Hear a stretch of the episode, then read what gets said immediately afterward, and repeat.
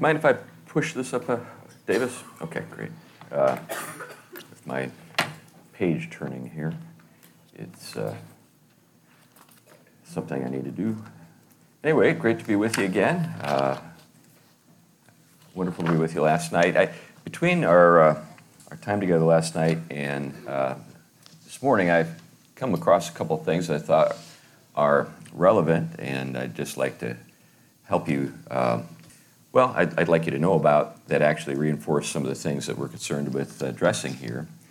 Um, there's something that uh, Plato said uh, in the Republic in Book 8, and it's, it's I think, relevant uh, all the time, but in particular for the subject that we're addressing over these two days, and that is what is honored in a country is cultivated there. Uh, what I'm addressing is uh, a subject that is ignored, overlooked, and even denigrated, uh, and that's why we don't see much of it in terms of how, generally speaking, people think about households and family life in our society. Uh, there are a number of other things that, that we honor, and we're seeing more of those things.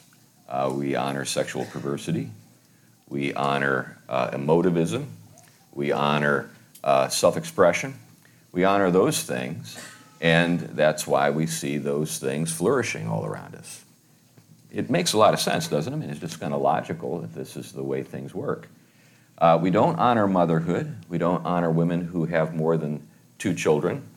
Uh, sometimes we don't even honor those who have two, and it's starting to show. So I just came across something from NPR. Get this, National Public Radio. They're actually catching on. You know, it's kind of kind of fun to see progressives and liberals deal with reality. Um, they do it in a very slow and uh, reluctant and grudging way.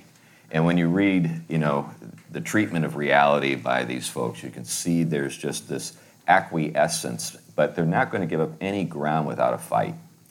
And uh, the article was dealing with the fact that uh, South Korea is in crisis, a fertility crisis, um, the lowest birth rate in the world less than one child born per woman who can bear children. What do you think that means? Well, it means economic disaster for Korea. And everything that they're doing to address it, short of what needs to be done, is failing. They're trying to pay women to have kids. It doesn't work. Uh, they're trying to, you know, uh, increase uh, family, you know, fr- friendly policies. Doesn't work. Nothing works. And we see this across the world, and it's also true in the United States. 43 states in the United States have the lowest birth rate ever recorded. Um, in the year 2000, according to the U.S. Census Bureau, so this isn't my, you know, sort of uh, delirium here, that I'm, I'm, I'm, just kind of like, uh, you know, kind of going off and uh, telling you things that I think are the case. Mean, I'm not like a big fan of the U.S. Census Bureau, but when it comes to numbers of people, uh, they're probably the best source of information. but uh, they tell us that by the year 2034, which is, you know, a little, it's just 11 years from now, there'll be more people in the United States over the age of 65 than under the age of 18. First time in American history that that's happened. This is going to lead to a whole host of social ills. Uh, I've got some, I think, ideas that uh, will be, well, I think these ideas will be suggested as solutions. I, I, I think that we're going to see a strong push for euthanasia. That's the way materialists deal with these sorts of problems. Just get rid of people, it solves the problem. So uh, we'll see a, much more stress on that. I think, too, that we'll actually see kind of almost brave new world approaches to kind of uh, making people. Uh, if we can't uh, incentivize uh, this, uh, and if it means that you know women have to uh, return to you know caring for children at the expense of their careers, there are going to be people who say, well, let's just make them in factories and that's a formula for socio, you know, for creating sociopaths. We know what, you know, what institutional child rearing does to a kid. All you need to do is look at what happened in, you know, former Eastern Bloc countries where they did it in mass. It messes them up. Um, anyway, so that's the situation we find ourselves in. Uh, in the United States, too, uh, 25% of young Americans aged uh, 18 to 34 are uh, only 25% are married. Think about that. Only 25% of young Americans ages 18 to 34 are married. That means 75% are not. And of those, um, 36, 36% of women aged 18 to 29 said that they're open to dating. Implies that the rest are not, right? The situation uh, is uh, dire. We're part of the solution. You might not feel like you're part of the solution, you might feel like a pariah. That's probably how you've been made to feel at in the place, uh, the place of your employment, maybe even in your extended family. So some pe- sometimes people will, you know, uh, see a person like me or hear about a person like me, and they'll assume that uh, I don't have any sort of uh, familial connections to people who don't th- see things the same way I do. Actually, I do. I've got a lot of people who are uh, strongly committed leftists in my extended family. Uh, and I can see the, the sort of the, the, the fruit of that in their lives. Um, they're not happy people. They're some of the most miserable people you want to meet. So don't think you're missing out on anything. You're not. Uh, I could go into my extended family and my relatives, but that's probably not uh, kind. Give you all sorts of anecdotes. But anyway, so this morning I want to talk about fighting the principalities and powers, uh, which is what I've been uh, actually talking about in these last few moments without perhaps you realizing it. Um, this is a, a, really rich passage from the book of Ephesians. It's from chapter 6, verse 12. For we do not wrestle against flesh and blood but against the rulers, against the authorities, against the cosmic powers of this present darkness. The household and the church have always been under attack. And you'll see why by the time I'm done. But in our time, the fighting has gotten more intense. And frankly, we're getting kicked around.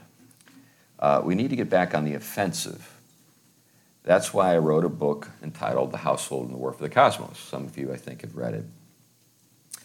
Let's review a few things about households. We can't do that enough in the world that we live in today. One of the ways that you uh, stress something and, uh, and, and sort of help people uh, see its importance is by repetition.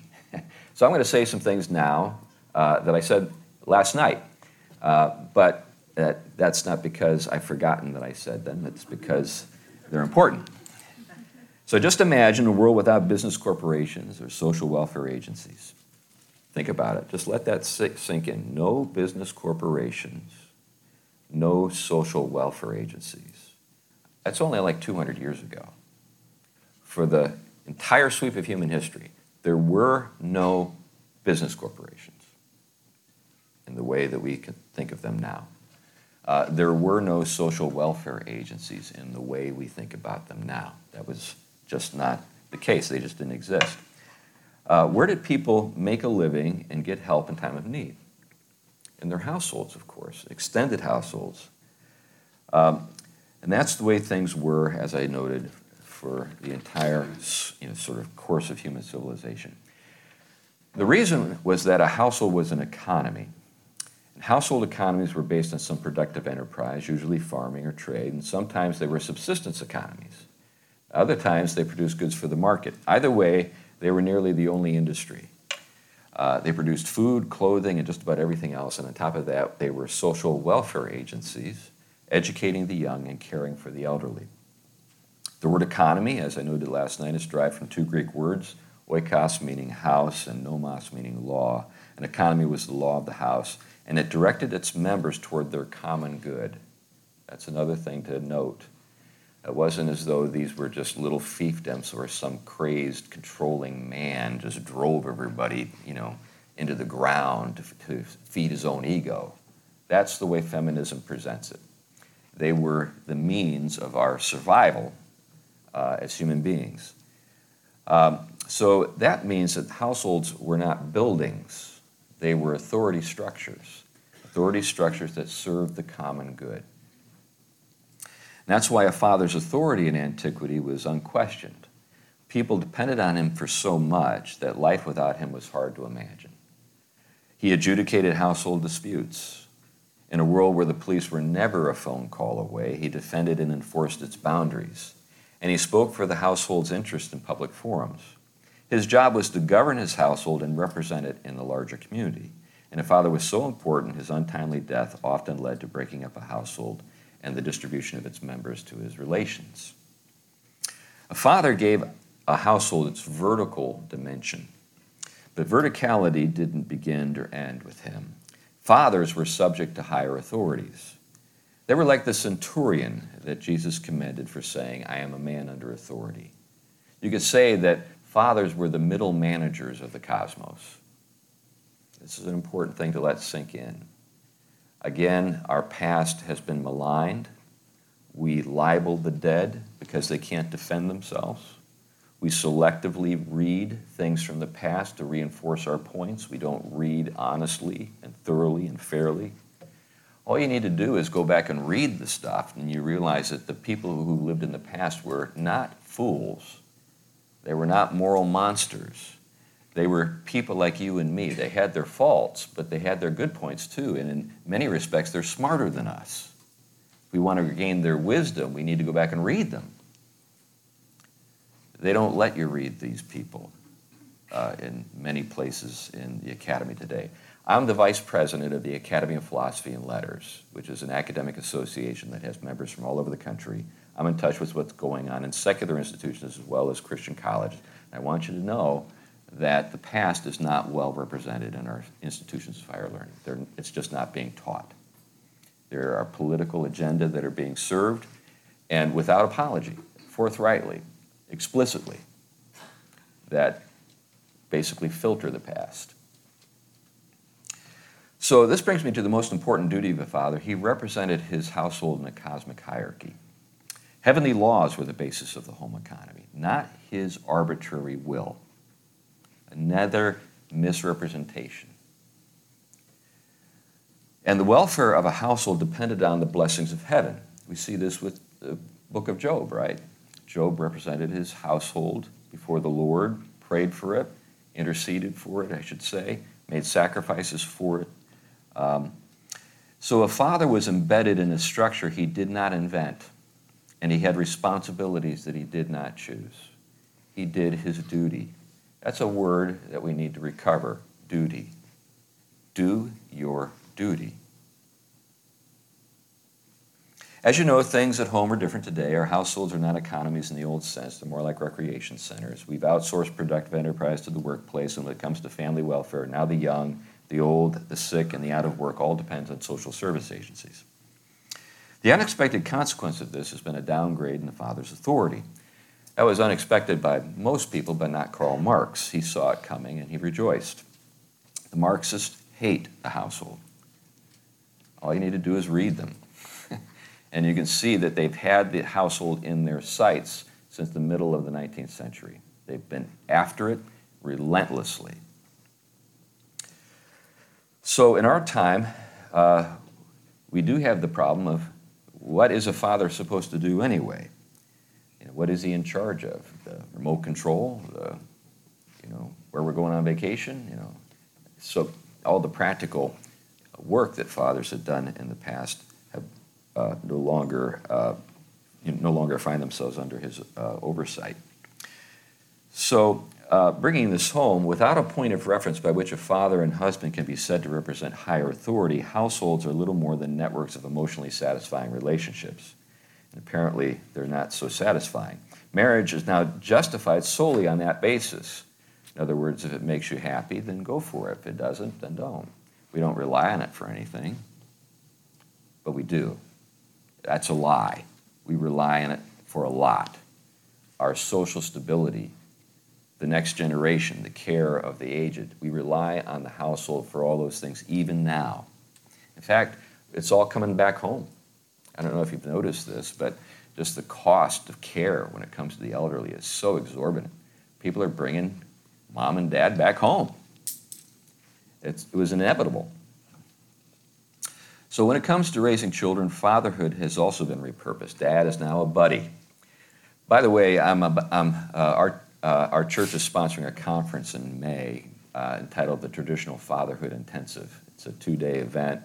Rory Groves is going to be there, and Nathan Spearing, and then I'm going to be there speaking. And my talk is uh, uh, one of my talks is entitled uh, "How to Be an Authoritative Father and Not an authoritarian monster or a buddy dad. So, you know, we got this idea that you got to choose between authoritarian monster and buddy dad. there is a, another op- option it's the authoritative father who uh, orders things in his household uh, in the interest of his children and his family and has enough self control and self mastery that he actually elicits the respect of his family and children his own inner constitution is reflected in the constitution of his home. By the way, that's an interesting thing to think about. When we talk about constitutions in the United States, we tend to think of it a written constitution, something that was like written down after a bunch of guys debated it. But the American Constitution was actually just t- turning the American Constitution, sort of the, the order of life and the way people understood life, into a written form. In other words, every nation has a constitution. We, you kind of get it, get it this way when you think, uh, there's an old way of talking. I went out for my morning constitutional. What did that mean back in the day? It mean I took a walk. took a walk. Why? For your health. For my health. I took a walk for my health. In other words, my constitution is my is when I refer to my constitution in, in the old-fashioned way, I'm referring to, to health, bodily health. And that's when we talk about a political body, a constitution is how it's ordered. Uh, not the piece of paper, but how it actually is ordered. Our Constitution in the United States is a written document, but there's another Constitution that is the fact, and our health is not good. Uh, we need to recover. And that was why they wrote it down there. They feared that we would get sick and that we could use this written document to get well again. That was the whole idea. Anyway, so um, the goal of uh, Buddy Dad uh, is the friendship uh, and uh, the nurture uh, of, the, of the happiness uh, of his child. Uh, and as uh, you know, sometimes you hear people say, I just want him or her or it to be happy. Consequently, the, the idea that you're duty bound to your family is now passe. Duty can't be reduced to emotionally satisfying relationships. Duty impresses a structured hierarchy onto our lives. Duty never says, you do you, or go ahead and do what makes you happy. Duty says, this is who you are, do what is required. Now, one of the things I've observed when I've talked about that matter is that people actually sit up straighter in their chairs, actually are, you know, start to lean forward. They're actually stirred emotionally in a positive way when they're called to perform their duty. Think about, you know, someone in the military, and a man maybe who is told do your duty before a battle. It stirs him, it strengthens him, it gives him some resolve to do a difficult, painful task. And it's ennobling. Doing your duty is not denigrating, it's ennobling. You can say, that woman, that man has done his duty or her duty and that's uh, that's praise, right? So um, now some people think that, that, that all of the changes that we've seen are for the better, and that the old-fashioned households have been replaced by open floor plans with plenty of room for personal freedom. And the people who think this way say that Christianity must adapt or die. There are at least two problems with this. First, the freedom these people celebrate is an illusion. We're more servile than ever because we're more vulnerable than ever. Our institutions are so large and we're so small, we're like little interchangeable cogs in vast machines. And we're seemingly powerless before these um, monstrous institutions. And the other problem is that historically, the household in its hierarchical structure, its roles and its duties were at the center of the Christian faith, they weren't peripheral. And in case you haven't guessed, I think we need to bring the old household back in some form, adapted to our time, if we're going to get Christendom back. And I don't think this is crazy. I think there are at least two things we can do. First, we need to recover the productive household, and I talked about that last night. And there are lots of uh, things about that task that are challenging. I don't have any illusions about that. I was asked last night, does this mean we all become Wendell Berry and go you know, and plow with a mule on farm in Kentucky. No, I don't think that's the case. I like Wendell Berry; he's a great guy. But no, I don't think that's uh, what we're called to do. Uh, there are many marvelous things about uh, the world we live in today that I'd like to preserve, and I think we can. I think the beautiful and uh, uh, kind of ironic situation we find ourselves in is that because of the internet, we might be in the best spot in the last hundred years to recover the productive household. And there are lots of ways it's happening. Uh, but uh, I think we're in a good we're in a good time because reality is forcing us to bring some things back home that really should never have left. It's going to be hard work, but it's worth it. So that's one of the things that needs to happen. Now, for the second way, we need to recover a larger frame of reference within which to build our houses. Uh, we need to get back to the cosmos. Now, what is the cosmos? When people use the word cosmos today, they tend to use it as a synonym for universe, right? So, uh, you know, when you talk about universe and you talk about cosmos, you're talking about the biggest thing of all, you know, right? Looking through telescopes, seeing distant galaxies, stuff like that. But the words don't actually convey the same idea. Universe stresses the singleness of reality, literally something that turns as a whole. That's what the word means if you look up the etymology. It's a fine word, even though we've forgotten its meaning. Similarly, most people have no clue when it comes to the origin of the word cosmos. One of the reasons is pop science. You can actually see it, uh, or you can actually see what I'm talking about by watching the old PBS television series Cosmos. Remember that with Carl Sagan? Some of the older folks here do. I know there's an updated version, uh, but the older one uh, had uh, Carl Sagan, who was a quirky and uh, kind of uh, strangely endearing atheist scientist uh, who hosted the show. Now, Sagan revealed the agenda, agenda that informed the series when he famously intoned in the introduction. I won't, I won't try to imitate his voice. but uh, you, I can still see him there on the beach. I don't know if you remember that scene. He's on the beach and the waves are crashing and he's sitting on a big boulder. The cosmos is all the, that is, or was, or ever will be.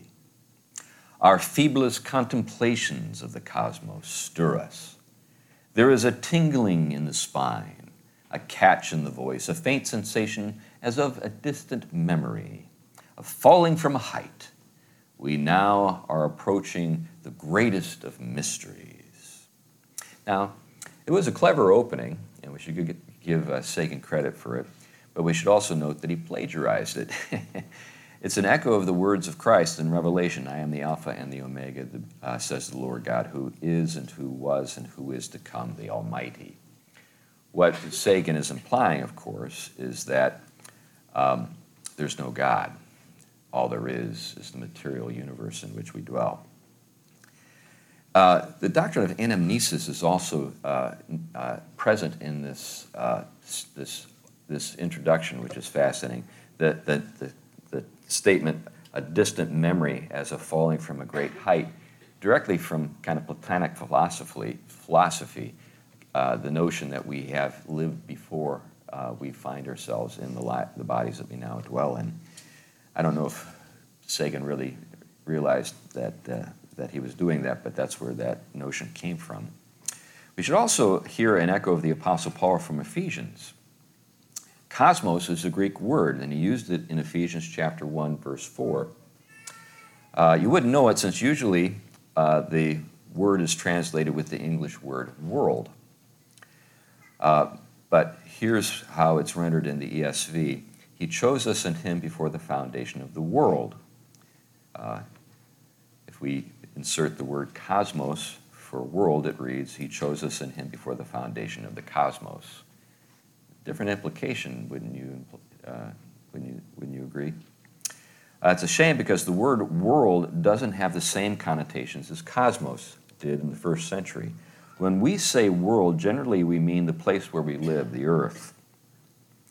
But we can uh, be grateful that the ESV does use the original word in Ephesians 6:12, where it takes the form of an adjective, cosmic. We do not wrestle against flesh and blood, but against the rulers, against the authorities, against the cosmic powers over this present darkness. This brings me back to the origin of the word cosmos. In the first century, it was a way of seeing things that Christians and their pagan neighbors actually shared. Not even pagans saw the cosmos in the way that Carl Sagan did. The cosmos was more than matter and motion for them, although there were some materialists in antiquity, you know, the, the atomists and so forth. But generally speaking, people didn't think of the universe in the way that Carl Sagan does or did. It was an ordered thing, the largest order of them all. That's what the word actually means. It means order. It includes everything, even invisible things. And it also housed microcosms, small orders, little orders that depend upon the larger one.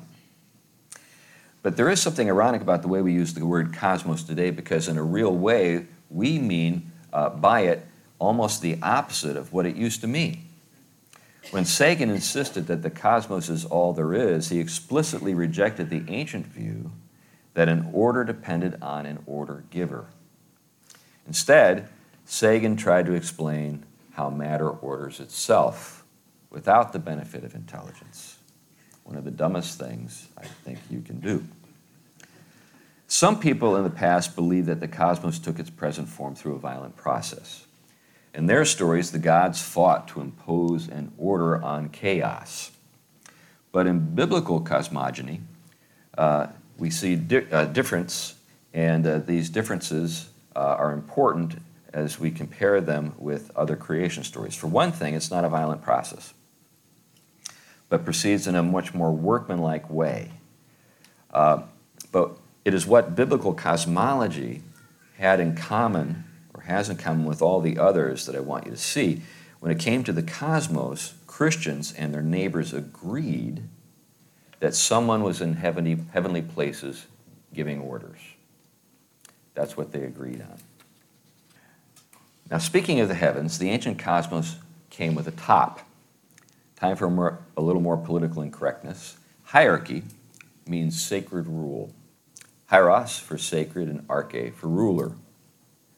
Even today, we know in our bones that an order must come with a top. Being high means you have oversight, right?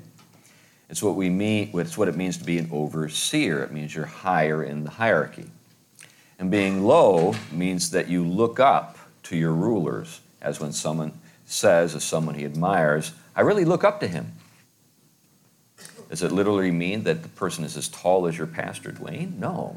He can actually be short, right? I can look up to a short person who is morally praiseworthy, right? And presents me with a good example. So Sagan's cosmos doesn't come with a top. It has no normative vertical dimension whatsoever. It's just space, as an outer space. And paradoxically, this means that, co- uh, that Sagan's cosmos and the cosmos of the atheist is flat. Uh, because without verticality, it's impossible to make meaningful distinctions or to say that some things are more important than other things. Sagan, who liked to wax poetic, uh, was known to referring uh, was known for referring to his viewers as star stuff. Do you remember that? You are star stuff. And I think he implied, you know, meant that that was like something to be proud of or something like that. Now, why that should flatter anyone was left unexplained because frogs and rocks are also star stuff, right? And that reveals uh, why Sagan's cosmos can only have any charm at all. You have to sneak in a little of the old cosmos here and there to make it charming. Because on its own, it has no significance, no beauty, no meaning. According to the old way of seeing things, stars are a lot more than stuff. We see that when we read books like Voyage of the Dawn Treader by C.S. Lewis. In that book, a youthful version of Sagan named Eustace Clarence Scrubb, probably the greatest name in all literature. So, Eustace, whose name uh, rhymes with useless, and I think that's on purpose, remarks when he meets a star in person In our world, a star is a huge ball of flaming gas. To this, the star replies, Even in your world, my son, that is not what a star is, but only what it is made of. Now, we have all of this in Ephesians. We have heavenly places. We see heavenly places referred to in chapters 1, 2, and 3. We have regions below. We see those referred to in chapters 1 and 4. And Christ has traveled the intervening span we see that referred to in chapter 4, verses 8 through 9. But it's in the in between space that should, uh, we should see things that are of interest to us, but for at least a couple of reasons. One, uh, because it's a problem. It's the intervening space that's the problem. We see that referred to in chapters 1, 2, and 6. And second, it's because this is where we live. we live in the place where the problems are. But our level, uh, but at our level, we're not the only occupants. Surrounding us are principalities and powers. And we're not just talking about City Hall, although I think that uh, City Hall is included uh, in that, uh, that reference to principalities and powers. Paul actually names their chief, the prince of the power of the air. No elected official that I know has ever said, hey, that's me, prince of the power of the air. Vote for me.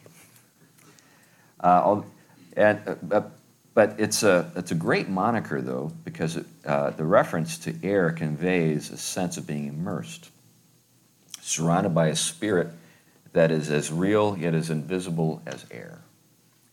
It also, again, refers to this intervening span, because in the ancient view, this sort of sublunary area, this space between the earth and the moon, is where we see all kinds of lunacy and uh, things that are problems. The problem with this layer of the cosmos is that its print is insubordinate.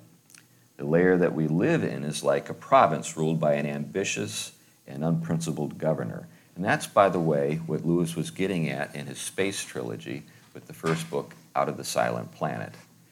Uh, the silent planet is ruled by a fallen angel that is uh, no longer uh, in communication with or fellowship with the rest of the cosmos.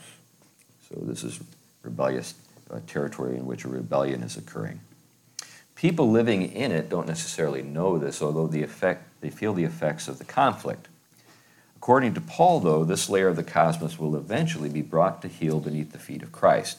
He refers to that in chapter 1, verse 22. Today, uh, many Christians write off Paul's words about principalities and powers as though they're just poet, poetic in, in, in nature. Uh, if they think about them at all. Uh, oddly, many Christians even agree with Sagan that the cosmos that, uh, uh, that we live in is essentially a meaningless place. But that's not acceptable. It not only does it downgrade the cosmos and the lordship of Christ, it doesn't even do justice to poetry. You know, when we think about poetry today, we essentially think about it as self expression. You know, if you've gone to poetry slams or whatever, it's all about sort of the inner angst of the poet, right? the poet is not actually talking about anything more than himself and, and his or her frustrations. But poetry, particularly epic poetry, was actually uh, endeavored to tell the story of reality. If you, you know, go back and you look at Homer, you look at you know, Virgil, you look at Dante, you look at Milton, the, the poetry is intended to tell the story of reality. You know, even uh, Samuel T- Taylor Coleridge and his poetry, um, you know, he's uh, my favorite poet. But uh, they're talking about reality. I remember listening to NPR some time back, and there was a report from Afghanistan, which was fascinating. The national poet was giving a reading, and I think it was 35,000 people came to hear the reading. Now, in the United States, you know, a poet get, can sell 35 books is considered a, you know, a great poet and a bestseller. And the reason that's the case is because we really don't want to hear about the angst of the poet. You know, it's just not all that interesting. Well, okay, you got problems. I've got problems too. Maybe I can relate to your problems, but please go away with your poetry. The great poets told the story of reality, and people knew that they were being referred to, and they had a role in the, in the, the epics, the epic sweep of the stories that they told with their poetry. Um, I think that our civilization, one of the indications that our civilization is uh, making a comeback will be when that kind of poetry comes back. Anyway, I don't think that's for a while. So, uh, when the light of Christ's glory appeared, revealed to pagans that there was really nothing to the old gods, but Christ's glory also filled the empty spaces, and the church moved in and grew. Christians cleaned house. Christianity was a, a, capacious and vibrant place, too, and beneath its soaring heights, new things were built, things that the world had never seen before. Now, there had always been edu- you know, education and institutions uh, to teach, and there had always been you know, uh, people who were dedicated to the welfare of the, of the sick and uh, the, the, the, people who had been harmed. But in the West, under the influence of the Christian faith, we saw universities established. Nothing like that in the history of the world, and hospitals established, as well as the greatest civilization the world has ever known. Now, it wasn't heaven on earth, of course. That civilization had its faults, it had its sins. But on the scale of relative goods, it was the best that ever was. That's the thing to keep in mind. When we talk about Christendom, we're not saying it was faultless. We're just saying, compared to the others, it was pretty good. okay, would you rather live in Rome? Would you? Not me. there are a lot of things that we could admire about the Roman, uh, you know, Roman civilization, but I don't want to go back to that. Now, the telescope didn't destroy that civilization. Atheism is responsible. Atheism is a way of seeing that doesn't see. Atheists tell us that there is no intrinsic meaning to things because there's no God to give them meaning. Now, some atheists were urbane, others were violent, and yet others popular, popularized the new creed. You know, when I think about violent atheists, you know, people like Lenin, Mao, they come to mind. When I think about, you know, urbane atheists, I think about people like David Hume. You know, when I think about popularizers, I think about people like H.G. Wells. Um, but they all agreed in the end everything amounts to nothing. Everything amounts to nothing. Now, at first, fools, and I, and I mean that in the, in the correct biblical sense, the fool says there is no God. Fools rose and applaud. There is no, nothing above, so we can rise. That was the, you know, sort of the, the, the siren song of the 19th century. But wiser fools, wiser fools like Nietzsche, knew that no heaven means no up. There's no up. There's no basis for judgment of saying one thing is better than another thing. Everything is moving but going nowhere. Outer space swallows everything but is never full.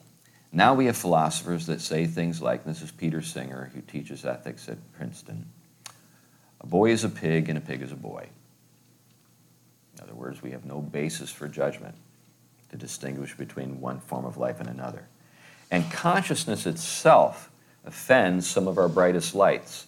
Now, Bertrand Russell wrote a book entitled Why I'm Not a Christian. I could write a book entitled Why I'm Not Bertrand Russell. And in 1903, he wrote this in a letter to a friend. He would never say this in public. I have been merely oppressed by the weariness and tedium and vanity of things lately. Nothing stirs me. Nothing seems worth doing or worth having done. The only thing that I feel strongly worthwhile, let me repeat that. The only thing I feel strongly worthwhile would be to murder as many people as possible so as to diminish the amount of consciousness in the world. These things have to be lived through. There is nothing to do about them. That's before two world wars, before the Great Depression, before the Cold War, before the atomic bomb. He actually met Lenin and was repulsed. He actually had a conversation, and he, And I think it, it, was a, it, was, it was a tonic because it helped him to see where his own philosophy naturally ends up. He pulled back, he recoiled, and said, This man is a monster. And he was. So, the war for the cosmos today. The empty cosmos of the atheist has left us empty. Are we surprised? And, but empty places don't stay empty for long. The cosmos is being repopulated. Jesus told a little story along this line in Matthew chapter 12, verses 43 through, through 45. Quote, when the unclean spirit has gone out of a person, it passes through waterless places seeking rest but finds none. Then it says, I will return to my house from which I came. And when it comes, it finds the house empty, swept, and put in order.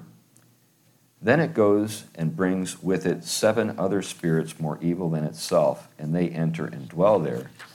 And the last state of that person is worse than the first. So it will be with this evil generation. Now, isn't it fascinating that Jesus is referring to a person and then applies the lesson to a generation? I would say this applies to us.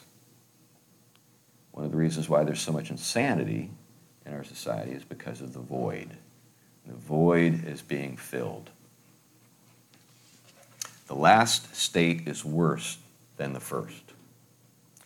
So neo paganism is worse than paganism in some really profound ways. It's not just a revival of the past. The neo pagans are not even people that people in the past would have wanted to say, I'm with you. they, in many respects, are more with us than they are with the neo pagans. Now, what we need to do is uh, learn to re wage the peace, or learn to, or we need to relearn to wage the peace. Uh, there are many paradoxes in the world, and one of those paradoxes is this if you want peace, prepare for war. If you want war, you know, take peace for granted. That's the implication. Now, the Romans understood that. The Pax Romana, the peace of Rome, dealt with the situation on the ground, and when it came to putting troops on the ground, they were tough to beat. The Jews tried and lost badly in the Jewish Roman wars. The Roman war wagon pacified them. How did it pacify them?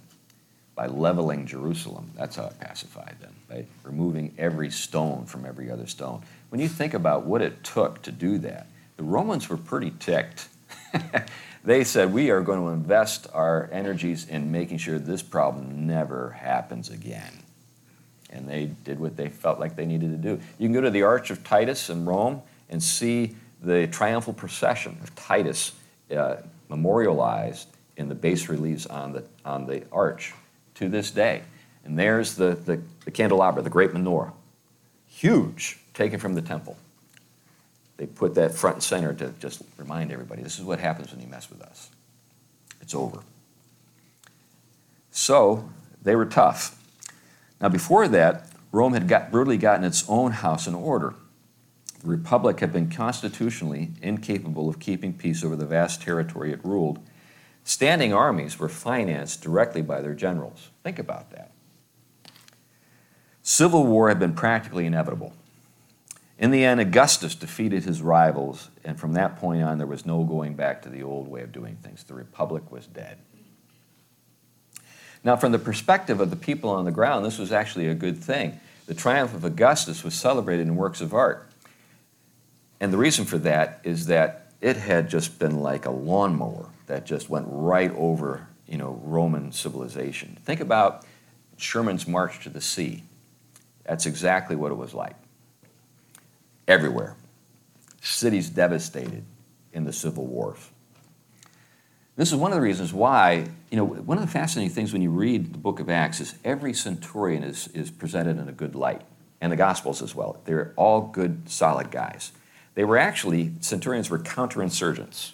They were, intent, they were actually planted in regions of the empire and told, learn about these people, appreciate them, contribute to their way of life, that's why when you know this one centurion is looking for healing for a servant, and he sends to Jesus for help, and Jesus is on his way, we, we, we can see that the centurion understands Jewish law, He says, You don't need to come under my roof because he knows it'll make him unclean. You don't need to come under my roof. Just from wherever you are, just say the word and it'll be so. I'm a man under authority. I understand how this works.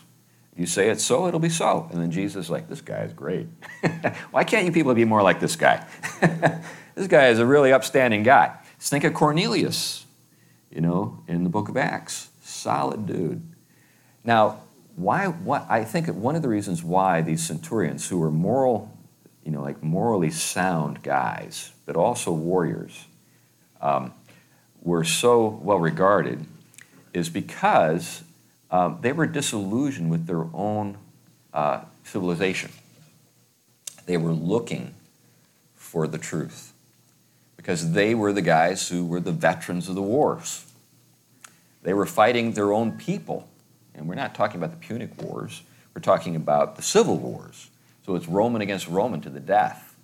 And uh, I, it was, that's pretty disillusioning. By the way, the Aeneid is the story of the Roman people that uh, Augustus commissioned to be written by Virgil in order to restore the piety of the empire, to restore the peace and the self understanding of the Roman people, and their understanding of their role in human history as bringers of peace. Again, kind of ironic. But uh, one of the works of art was the Gemmae uh, Augustae, uh, which dates from the second or third decade of the, of the first century AD, uh, not long before Paul wrote the uh, book of Ephesians. The gem shows Augustus seated in a heavenly place. We know it's a heavenly place because he's surrounded by the gods. You have Neptune with his trident. You've got, they're all there. Um, it's a little bas relief. And uh, you see Augustus sitting on his divan making a declaration. He's got his hand like this. He's you know proclaiming a law. And everybody thought this was great because now peace had been established amongst former enemies. So I hope you see what this implies about the peace of Christ. Christians believe that Christ is Lord in the same way that Romans believed that Augustus was Lord. Christ made rebellious authorities submit, and that was why he is now seated in a heavenly place. And he also governs a capacious household where former enemies live together in peace. That's one of the themes that you see addressed again and again in Paul's letters. What the peace we're fighting for looks like. Now, Augustus commissioned Virgil, as I noted, the greatest poet of the time, to compose that epic, uh, the Aeneid, about the founding of Rome and why it was destined to rule the world. In it, there is a protagonist named Aeneas, and he's a Trojan hero. By the way, the, the Romans believed that they were descended from the Trojans. I don't know if you, you knew that, but they really did think of that. That the so when, when they when they swept over the east and subjected the Roman or the uh, Greek city states to their rule, it was payback in their minds. They actually kind of thought about it that way. I got you at last. Now, um, Jews had their own epic and it's found in the Bible, and it begins with the story of Abraham. They also believed that they were the heirs of the world. So the Romans believed that they were the heirs of the world. So in Elysium, in the poem, uh, Aeneas, uh, uh, Aeneas sees uh, his father Anchises, and Anchises uh, gives the Roman people its commission. By the way, this is such a uh, broadly sort of known commission. It was on the walls, it was graffiti throughout the empire. And uh, Augustus, or I'm sorry, Augustine, in uh, the City of God quotes from it, quotes from uh, the Aeneid, right in the first chapter, the, the very words of Anchises and his commission to bring peace to the world. Uh, the commission says that uh, the Roman people should uh, essentially defend the weak and subject the proud to the sword. That's the Roman peace. So that's what they. That's how they understood the, the their work. Uh, what their work. That's their understanding of what it entailed. Now uh, that meant that they really believed that they were the heirs of the world. Uh, but the Jews also believed that they were the heirs of the world, and you probably can see why this is a problem. you know, you can't you can't both be heirs of the world. You know, either one is or the other is or neither are. Now, there's another similarity between the stories of Aeneas and Abraham. Both end with a marriage. Um, in the Aeneid, Aeneas wages war for a princess, Uh, and when his warfare has ended, he's supposed to take his throne and reign with her. Interesting thing is the, the Aeneid wasn't, was unfinished. And Virgil uh, commanded that it be destroyed, that it be uh, burned. Uh, but the emperor got wind of it uh, and intervened, and that's why we have it. Uh, Augustus said, I paid a lot of money for that. I'm not going to let it be destroyed even though it's unfinished. Uh, so it doesn't actually end, but that's where the story is supposed to end, is with that marriage. Abraham's story ends in a remarkably uh, similar way, albeit he's not the one that wages war for a queen. That's the job of his heir, the son of David. After he wins the greatest victory of all, he wins a bride, and the Bible ends with their wedding day. And they lived happily ever after. That's what we see in Revelation chapter 21. So this brings us back to households. Of course, what I'm referring to is Christ and the church. The church is the bride of Christ. So Christ wages war, wins his bride, they are united in, matrimony, marriage. The Christian household is more than an economy.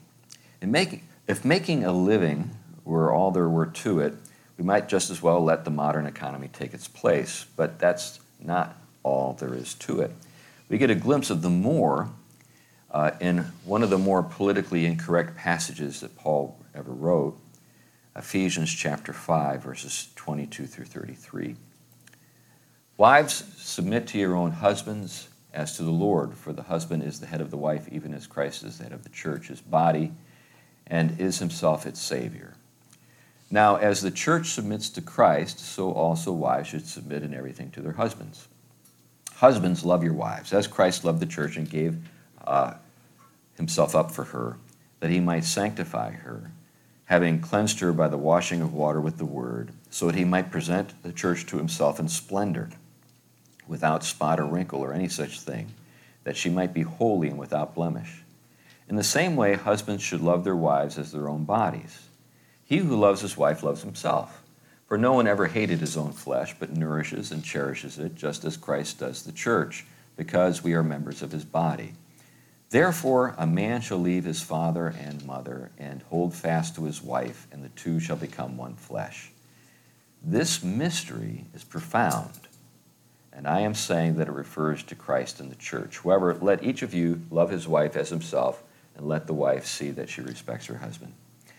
Now, did you notice what Paul has done in this passage? The duties of husbands to wives and wives to husbands reflect a higher order. That order points to the end of the world. Something to note about the word mystery. Um, when we hear the word today, we tend to think about Sherlock Holmes. We think, oh, there's a mystery. And what we mean by that is there's a puzzle and we need to solve the puzzle. Uh, and once the puzzle is solved, there's no more mystery, right? That's a very modern understanding of the term. The word mystery in antiquity uh, mysterion is the Greek word, literally meant or it implied that there was something hidden that was not necessarily obvious in something else.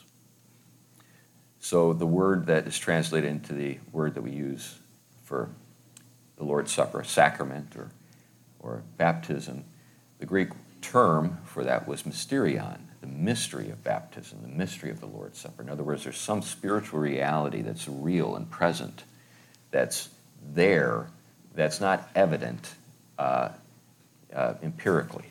In other words, we can't cut open uh, the Lord's Supper and find Jesus. You just find more bread. but there's a mystery, there's something that's real that's not evident on the surface. And that's also the case with the mystery of one flesh. So, the nexus of the Christian household is the conjugal union of a husband and wife. And in both Genesis and Ephesians, we're told that this makes them one flesh. Paul tells us that that's a mystery. One flesh begins with the conjugal union. That's why it was once called consummating marriage. But it's just the beginning. One flesh also refers to the natural issue of that union in children. But it also uh, includes other things a union of interests, of goods, and a common life, and the legal term for this is joint tenancy. This meant and still means that what goes for one goes for the other. And Paul tells us that all of this applies to Christ and the church. What belongs to the church belongs to Christ, and what belongs to Christ belongs to the church because they are one flesh. The new covenant helps us make this connection. Here's why because sinners are condemned to die, Christ died for his chosen bride. And because Christ was raised and glorified, the church is raised and glorified too.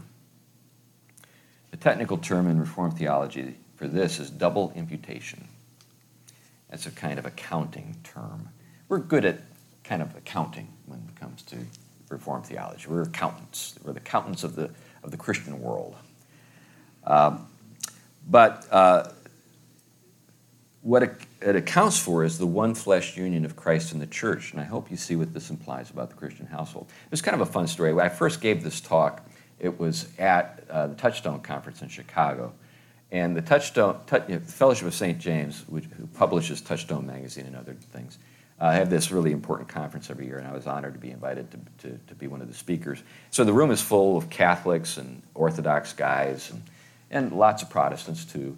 Um, but it was remarkable afterward, the Catholics and the, and the Orthodox, the Eastern Orthodox guys came to me afterwards. They said, That is, you know, you know, that was great. I said, basically, I preached the most reformed sermon you've ever heard, but you didn't realize it. anyway, but they, but they, they got it, but they just don't, they don't use uh, the term double imputation. It means in a real way that the Christian household is a picture of the end of the world. And what I mean is, is that it shows the purposes, are the purpose of the world, the cosmos, and it shows us what the new world, Cosmos 2.0, will look like. And it's a sign that reads, This is the way the world will end, not with a bang, nor with a whimper, but with wedding bells. That's the end of the world. Now, I'd like to talk uh, just about a couple of things uh, as I conclude concerning guerrilla piety. I don't mean gorilla, the animal, I mean insurgency, guerrilla fighting. There's a war going on, and you have been conscripted and given your armor. You see the armor described in Ephesians chapter 6, verses 13 through 20. But like Christians in the empire, uh, we are hopelessly overmatched on the ground. The principalities continue to rage against the rule of the Lord of the cosmos. Inhuman machinery menaces us, technology tracks us. By the way, here's something that's kind of interesting to just note. I don't think you can really do much with it, but it's just good to know. Uh, as I noted earlier, I'm a member of the Academy of Philosophy and Letters. We have a close relationship with a magazine called The American Conservative, and, and we had some people from uh, the National Security Administration, retired, uh, I guess you'd call them snoops, spies, who came and told us what, what uh, NSA does and what it's up to. And, and two, of this, two of the guys actually uh, told us about when they listened in on all of Jane Fonda's phone conversations at the order of President Nixon. So was, that was amusing. what were they talking about? that kind of thing. But uh, everything, everything is recorded. Every single text, every single email, every single voice message you leave on the phone is recorded. It's all in Utah in a vast unbelievably expensive memory hole where it's all kept. So you're being spied on. In fact, uh, they know we're having this meeting. Your phone is telling them we're all here right now.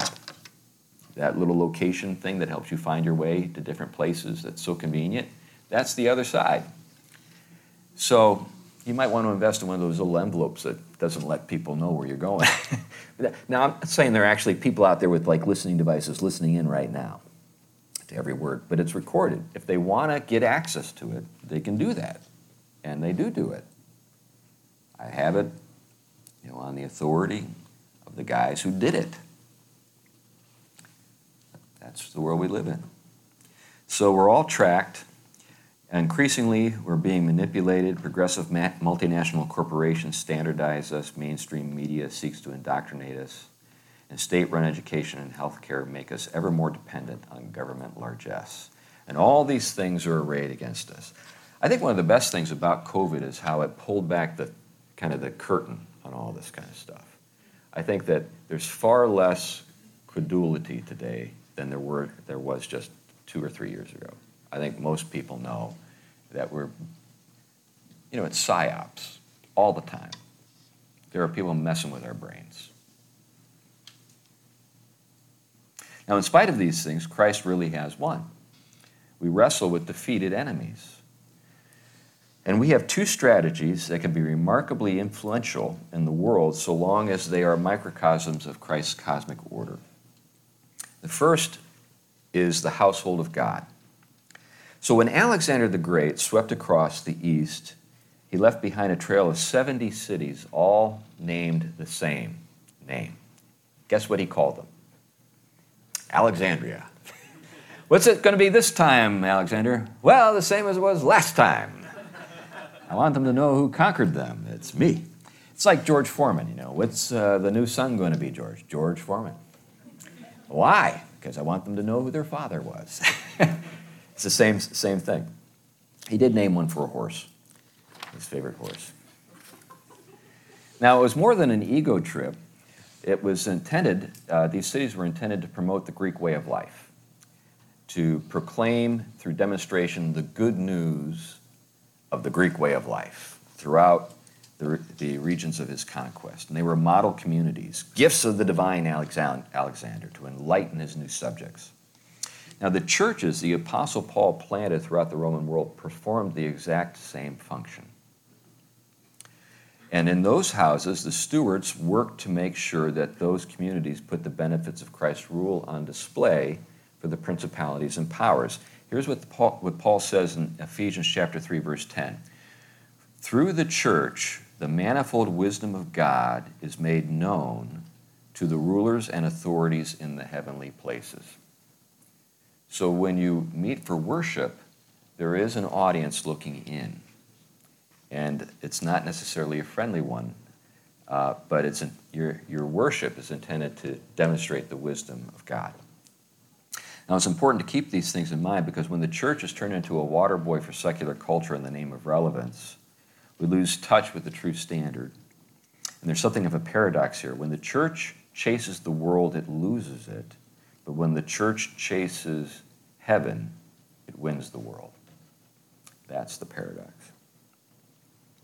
The other strategy is the household. Uh, your household is the fulcrum of the world. It gives uh, the church, the Christian faith, the leverage. And the principalities know that, and that's why they're obsessed with breaking it down. You may wonder how your small stake could possibly threaten the powers that be. Just remember, though, that your household, if it's ordered by the household code in Ephesians, reflects the rule of Christ. And all things connect, and the little tune that your household sings carries. So fight the good fight, go home, build your house, and if you do it the right way, you will give the world a glimpse of things to come. There is nothing more terrifying to the principalities than this. I lived in Cambridge, I went to Harvard, I get telling you the truth. They are scared to death of us. Don't be afraid of them. Because in the end, the principalities will bow and confess that Christ is Lord. Thank you.